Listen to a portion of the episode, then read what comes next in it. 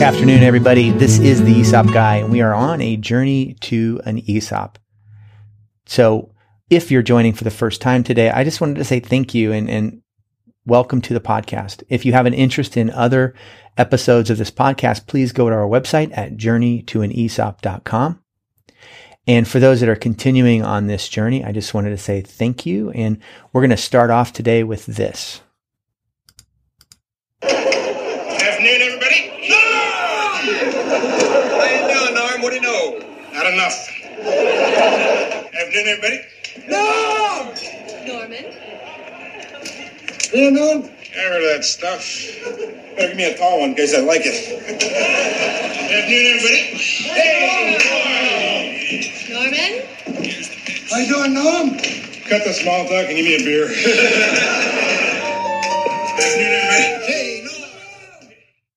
If you don't recognize that, that is the famous Norm from a famous TV show that we should all be um, at least aware of, which is Cheers. And I'm titling this podcast in honor of Norm, and it's going to be titled The New Norm. That is normalizing entries for an ESOP valuation. And the new norm for us now is that we all wear masks everywhere we go. We all sanitize and wash our hands. And I've always done that, by the way, and keeping our distance from people. And, and that, that's kind of, kind of somewhat of the new norm. Um, but when you think about the idea of, of norm and normal, um, what we're, t- we're going to do is talk a little bit more about moving that kind of concept into the an important step in doing a business valuation for an ESOP. And that is when we are looking at maybe the income approach or the market approach. We're going to go through the process of normalizing the financial statements. So this is one of the areas that when you do business valuation, what you learn quickly is this impacts the valuation greatly. And you're, you're going to see why as you listen to this podcast, what the effects of normalization entries are and what, what they're all about and really trying to understand what, what you should be asking as a listener to your advisor about your normalization entries and making sure that you're educated in this area because it's an, an incredibly important part of business valuation. So if you like what you hear, as always, please subscribe to the podcast and it really might be helpful to someone that you know. So please share it with a friend. And if you can rate and review the podcast, it's very helpful as a resource that others might be considering to look at or listen to for their own education. Now, when you think of a powerful figure, fictional or non fictional, people that you would say, hey, affect change, uh, the norm in Cheers, it doesn't actually resonate, does it? it? He's affable. He's, he's someone that you would like to have you buy you a beer or you buy him a beer, um, hang out and just talk about, you know, whatever. Um, it's not, he's not really a matter of, of a person who is changing things. Um, but I wanted to start off this episode with a norm that did change things. And his name is Norman Schwarzkopf. And I wanted to say to, you know, as we honor our military, which I believe is very important um, as a country, um, that this General Norman Schwarzkopf was was named as nicknamed Stormin Norman, and General Norman Schwarzkopf was known for his fiery temper and his keen strategic mind. He graduated from West Point and fought in the Vietnam War. In 1983, he was made a general, and several years later became a four-star general and commander of the U.S. Central Command. His career included commanding forces in Grenada and the Persian Gulf War. He actually died in Florida in December of 2012. So just to kind of stop and honor Norman Schwarzkopf and really, you know, as we look at that, the reason I pulled out Norman Schwarzkopf, our General Norman Schwarzkopf, is because um, when you start thinking about normalization entries, they are very impactful. They are absolutely going to change things. And um, someone like uh, a general in our military has that kind of power, and so do normalizing entries. So, so I just wanted to connect the dots between Norman and um, our beloved, you know, Norm from Cheers, and then of course um, General Norman Schwarzkopf. A privately held company has its own way, you know, as they do things. And it's, and the, and the key thing as you learn in business is that every business that's privately held for the most part is going to be run and the decisions that, that the owner makes absolutely affect the business in a lot of different ways. But when you understand normalization entries at the outset, what I wanted to start saying is, is that most privately held companies are going to have some type of normalization entries. And it's the application of those when you start thinking of business valuations that matters. And not to get hung up on the idea, but it is important to understand that as you, as you start thinking about what is a normalization entry is that, um, privately held companies are successful entity that are successful entities, um, have the discretion to do what they want with their money and, and how we're accounting for it as a CPA firm and on their tax records.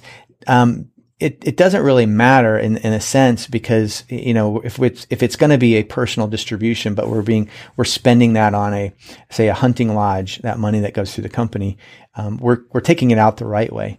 But ultimately, we, we all know in business that, that if I bought that company, I may not need to go hunting, you know, and I'm, and that's just a very extreme example as we, as we start talking about it. What you're going to get out of this podcast is much more detail behind specific normalization entries and an example of how those work and, and really an example of, of how they could affect your business valuation. Normalized financial statements are defined in the International Glossary of Business Valuation terms as financial statements adjusted for non-operating assets and liabilities and or for non-recurring, non-economic, or other unusual items to eliminate an- anomalies and or facilitate a comparison. So from that definition, what we need to know is as valuators is really the process of normalization. What does it take to normalize a financial statement in order to estimate future expected cash flows? Which ultimately buyers don't buy historical cash flows, by the way. They buy future cash flows because historical cash flows are gone, right? They don't exist, but they're an indicator of future cash flows. So what we want as buyers, though, not we, but maybe the, the buyer is to be, to be able to reasonably expect what those cash flows are going to be in the future for, um, to measure the valuation, but really to measure to the return on their investment.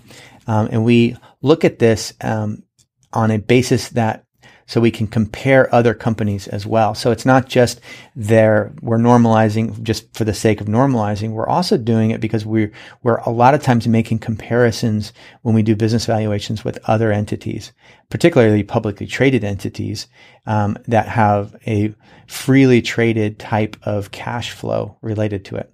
So normaliz- normalizing adjustments really adjust the income statement of private companies to show a prospective purchaser the return from their operations and reveal the, uh, an income stream that we're going to talk about is freely has a freely traded value. And so one of the areas this comes up in valuations is if you're using a market approach. And in the case where you would use a guideline public company method, which is taking public company data and extrapolating multiples from that data to compare to your subject company, which just basically means um, the the evaluator goes out, finds um, comparable market data, publicly traded market data for the subject company, and because their their cash flow and because that business is based around uh, a, a, freely traded uh, cash flow, which means it's public stock, people can buy it and sell it at will then what we have to do is to make sure that our, our cash flow is normalized to make sure it, it, it is similar in nature. So hopefully that, that makes sense and that's not too, too technical. Now, on the income approach, it's the same thing as we build up a capitalization rate. We're using publicly traded data as well. The capitalization rate is, is the key risk rating we use to capitalize earnings and also to multi- to build our discount rates for the discounted cash flow model. And so again, those have to be normalized um, to to the freely traded values of the data that we're getting. So one of the things as we start off uh, understanding the process of normalization is is asking the right questions. And when you do valuation work, one of the things you're going to be doing is asking and evaluating um, the financial statements or, or, you know, examining the financial statements for questions. And one of the questions you might have is, Hey, has there been anything unusual in the business that has happened in the last five years? And so the question is really about understanding the potential for that unusual circumstance to be non-recurring. So as we as we start to kind of layer out or unload or unpack the the terminology here, it's really just kind of common sense. If if something happened in the past that really is never going to happen in the future and it costs your company cash flow, then we don't really need to worry about that going in the future. So it's not going to affect future cash flows. Other questions might be like what are significant changes in your revenue? Your specifically within your cost of goods sold and within your G&A. So, so the key here is we've got to dig into the details and that that's what tells the story and unveils things that you may not even know are normalizing entries. And especially when you know you as the as the selling shareholder are thinking about selling your business to an ESOP, you're really in an advant, advant, advantageous position to continue to to look at that and and collaborate with your advisor and discover what those adjustments could be. And you as you as you'll see in my example, that's going to have a particular impact on your evaluation. So you're gonna you're gonna really care about that. They may evaluate the operating expenses or trends and really just look for you know changes in um, each of the years and determining from those changes. One of the one of the ways we might do that is is do a percentage income statement. So looking at all of your accounts on a percentage basis, and then looking for trends and one time anomalies so that we could uncover those. And it's kind of like the rule here is obviously look for the bigger ones and go down so that you're not getting caught up in you know trying to track a couple pennies here or whatever. It needs to make sense from a from a time spent um, terms of this part of the project.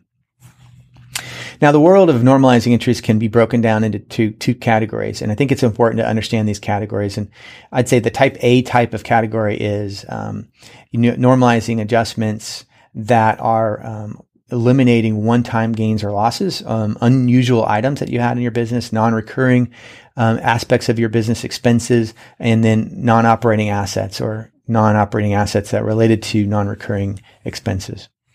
So when you look at these types of adjustments, um, what you're really looking to do is is understand that um, these, you know, as I, as I call them, like one-time adjustments, are really not going to continue in the future, and and that's why when you ask the question of what's what's happened that's been unusual in your business, um, that will help kind of unveil some of those. Now, the other type, it, it would be adjustments related to the owner or the officer of the company, really discretionary type of expenses that, um, if you had a company that, you know, I, I don't want to use the term you know, a company that just runs better. Um, it, it obviously companies that have less discretionary expenses can use that cash flow um, to build a better business. But it doesn't mean that the business is more successful. It just means that that is part of the way that they run their business. So um, sometimes discretionary expenses um, are spent on things um, and they don't really need to be spent. And so if we can look at those as potential add backs, that's going to be important. So those are your two categories. It's the one time, you know, hits, the non-recurring and the ones that are really adjusted around discretion, a discretionary type of um, expense that doesn't need to exist. So we're we're going to go into some examples of these, and just to give you kind of some highlights, and then we're going to get into um, a specific example in our in our episode here.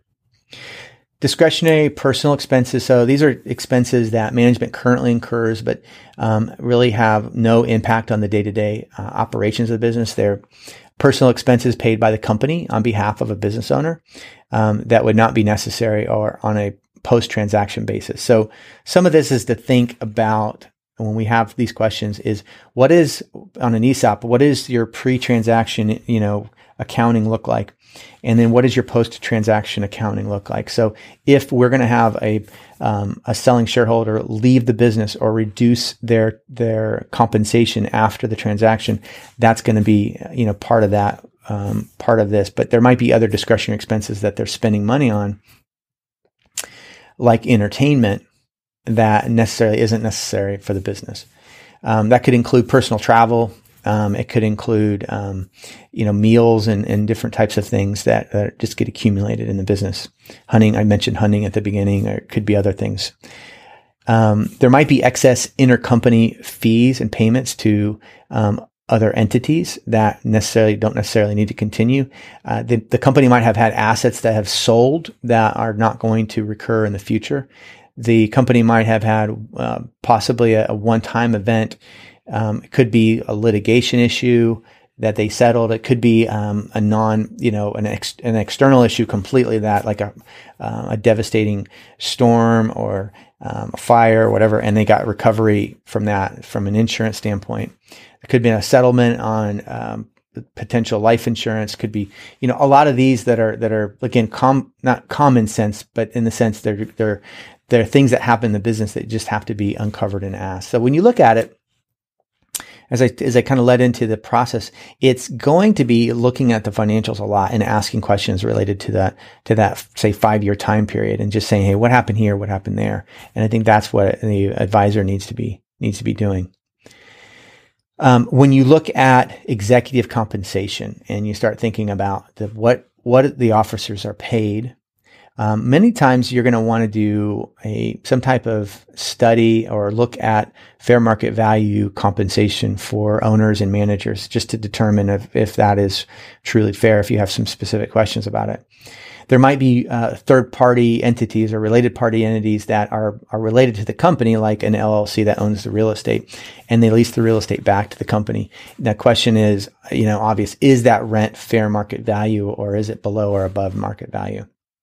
When you're doing an ESOP transaction, the lease will get, you know, evaluated in due diligence and there will be um, necessary part of the data that you're going to, or the, the data room, you're going to have to provide um, comparables to the trustee and their advisor to determine whether or not those those rents are justified or not. And then there would be appropriate adjustments on the the cash flow from there. There mentioned before there there might be extraordinary um, expenses that have happened and they won't happen in the future. Um, out of period expenses um, where they overlap into different periods, and we want to make sure we've adjusted the books and records correctly. Many times when you have year-end audits from CPA firms, that's probably not as much of an issue as when you have in- internal financial statements and we have overlap between different periods. Now, one of the issues that we get into in valuation is non-operating assets. And a non-operating asset is definitely going to affect the valuation. And, and it happens um, specifically with, you know, when you get a company that has a lot of working capital. So you have this excess working capital. That's technically a non-operating asset. And the value of that non-operating asset gets added back to the valuation. But there are other non-operating assets that will play a role if the company has an asset that has nothing to do on the books and records of for the company. Then, and sometimes there, there might be um, a condo or, or some type of real estate that the business has, um, kept or whatever on the books that doesn't really have anything to do with the operations.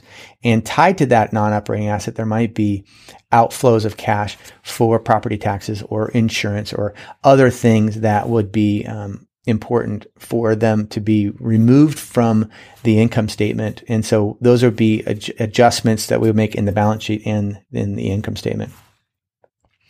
So an example of this might be um, a manufacturing company that's holding a piece of vacant land and this would be, they don't need it for the operations, but this would be a non-operating asset. And so when we would have, we would have real estate taxes related to that vacant land, we would be looking to add back those taxes and get rid of the, the vacant land as part of our operating entity, our operating assets.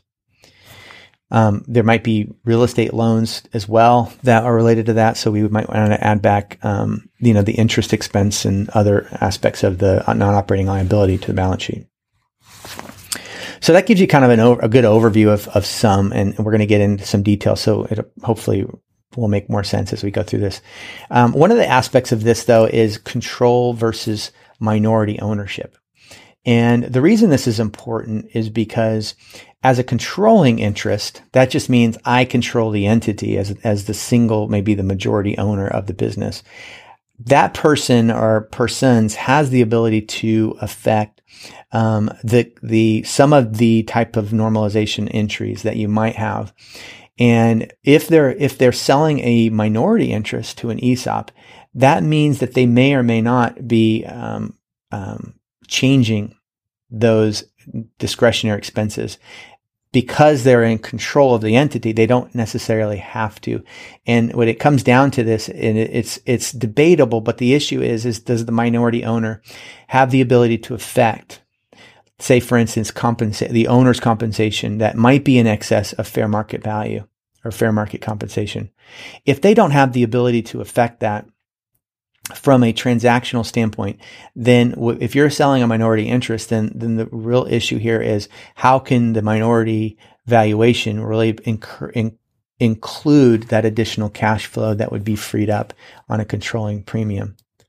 So, so that's the issue you get into with control versus minority, and the questions that you have. Not to make it too complicated, but they do have to be they have to be thought through, and I think that's the gist from where I would come from is that is the minority owner have the ability to change the expenses that are being made. And if they don't, I think you got to say that can't be a control. That can't be an ad- adjustment right now. It will be eventually when the company sells controlling interest.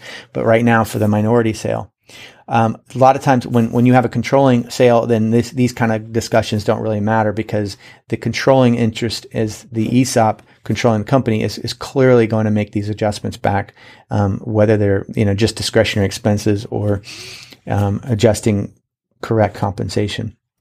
So some control adjustments that you would have, um, and I mentioned these a little bit, but to categorize them a little bit deeper would be excess officer compensation. Um, that could be, you know, they may have um, luxury cars in the business. They might have country club memberships and things like that. That might be part of it. They may have um, something specific that they're getting paid that they wouldn't get paid in the new in the normal course of things.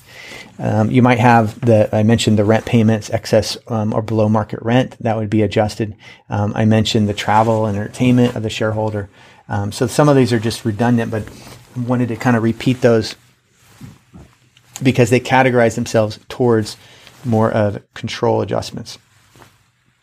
So with that, let's go into an example so that we can illustrate how normalization entries work and how they can really add up and, like I said, greatly impact the business valuation. So, in a company called Norms Brewery, which is pr- a privately held business, and as you can tell from the name, they are a um, a company that makes beer, and they have only, in this example, one shareholder, and his name is Norm and he works enough to justify himself. But he every afternoon heads down to his favorite pub and has his beer and um, or multiple beers. But his company has revenue of fifteen million dollars a year, and they have a net operating income or net profit of hundred thousand dollars, which doesn't seem like a, a very big margin. So when the valuator goes through the process with Norm, because he is looking to sell his company to an ESOP, um, they determine based on the valuation that he would come in at around 500,000. And Norm is like, Hey, that's not enough in order for him to retire. And he's concerned at this point because he really thinks he's going to have to work another 20 years, um, in order to make sure he has enough beer money. But anyway, he, um, he's concerned, and then he, the evaluation firm kind of cal- you know calms him down and says, "Hey, you know, Norm, we haven't actually gotten through the whole valuation yet. We've got some questions to ask you." And so they engage with some questions, and these are this is what comes out of the conversation. It it turns out that Norm's business, Norm's Brewery, was sued. And they were sued because they had an accident on the, the site and it was settled and it ended up costing them $500,000 of legal expenses. So because this was settled and the legal, the, that litigation is over, then they basically are feeling good about that potentially being a normalization entry. Then it turns out that Norm also takes a $500,000 salary and he also, um, well, for the $500,000, he doesn't work that many hours. So, um, he does plan after he sells the ESOP in a post transaction world to work way less than he's working and has agreed to a hundred thousand dollar consulting fee a year. So that's going to get the evaluator another $400,000 back. So now we have it's starting to add up and you can kind of see where this might be going. And further questions, it also turns out that Norm has a condo in the business in downtown Boston and he stays there occasionally when he has had too many beers to get home. Now the condo costs the business $200,000 a year. Now the condo also has property taxes and insurance that cost the business $10,000 a year. And so those could potentially be added back to the income statement. More questions come and, and Norm answers them. And it turns out that the business has spent $300,000 on a new software that fully integrates the entire business operation. That includes inventory management, the accounting package, as well as customer relationship data because they spent that much money, but there is an ongoing cost of a hundred thousand, um, there's going to be a potential add back of two hundred thousand dollars because that was the difference in how much it costs to install that software, and they won't need it in the future. And it also turns out, after further questions, that Norm's friend Cliff Clavin, who also works as a full time mailman, has been on the salary as a beer sampler consultant or been a consultant and has been charging the company $100,000 a year. And in the wisdom of the valuation firm, they've determined that's probably not necessary going forward. So the first thing I'm going to do is as I as I go through this example, I'm going to categorize these and and want to say at the, at the outset that we're selling and controlling interest in the business. So that means Norm's going to sell 100% of his stock to the ESOP. So that makes it easy, easy as I, as I discuss the issue of normalization with um, controlling premiums. So everything's going to be on the table that we talked about. So that the first category that we talked about, the non-recurring items are going to be, um, dealing with the fact that the lawsuit was settled. That's going to get us $500,000 on an add back. Now we're going to add to that that it turns out the software that we discovered um, that we don't need to pay the additional fees anymore because we've already got it implemented is another $200,000. So that's going to get us $700,000 in add backs. It also turns out that, you know, Norm's condo is definitely not necessary. And so we're going to be able to add back the $200,000 a year expense for that. And the property taxes and insurance is going to be another $10,000. So, so we have 700 plus two is 900, $910,000 of add backs just in the first category. And the, the next category, as we look at discretionary expenses, when we're thinking about the salaries, is we're going to get to also add back a $400,000 for Norm, his excess compensation, and also a 100,000 from poor Cliff Clavin. And so that's another 500. And all in all, that's going to get us total add backs of 1.4 million dollars or one million four hundred and so when we add this back to the cash flow of a hundred grand, we have actually cash flow of $1.5 million or $1,510,000. And when I, when we go back through the math, we're going to actually have an approximate new valuation of $9 million. So what was 500,000 jumps to 9 million. And it seems like an extreme example. And I was purposeful in the extreme example, but I wanted to get across that to the listener that these adjustments really de- need to be dealt with and they're of critical value to your planning. As you go through this process with your advisor, I'm just going to strongly encourage you to ask the questions and, and hopefully this better, you know, better helps you to understand the categories behind how these normalization entries. Now, the, the problem that I have in this podcast is there's not enough time to exhaust all the possibilities of normalizing entries. Um, but you should have from here a very good overview of, of asking the right questions and the importance of this step. Now, as I finish out this podcast, I just wanted to say, you know, making your way in the world today takes everything you got. Making the most of your out of your evaluation by norm, analyzing your cash flow. I hope you laughed on that one. Um, is very important, and you you need to pay attention to this. To this, you might want to listen to it one more time. But um, very important information, and as I finish, I just want to say, as we take our next step into this journey to an ESOP, please subscribe, rate and review the podcast, and share it with a friend. Thank you so much.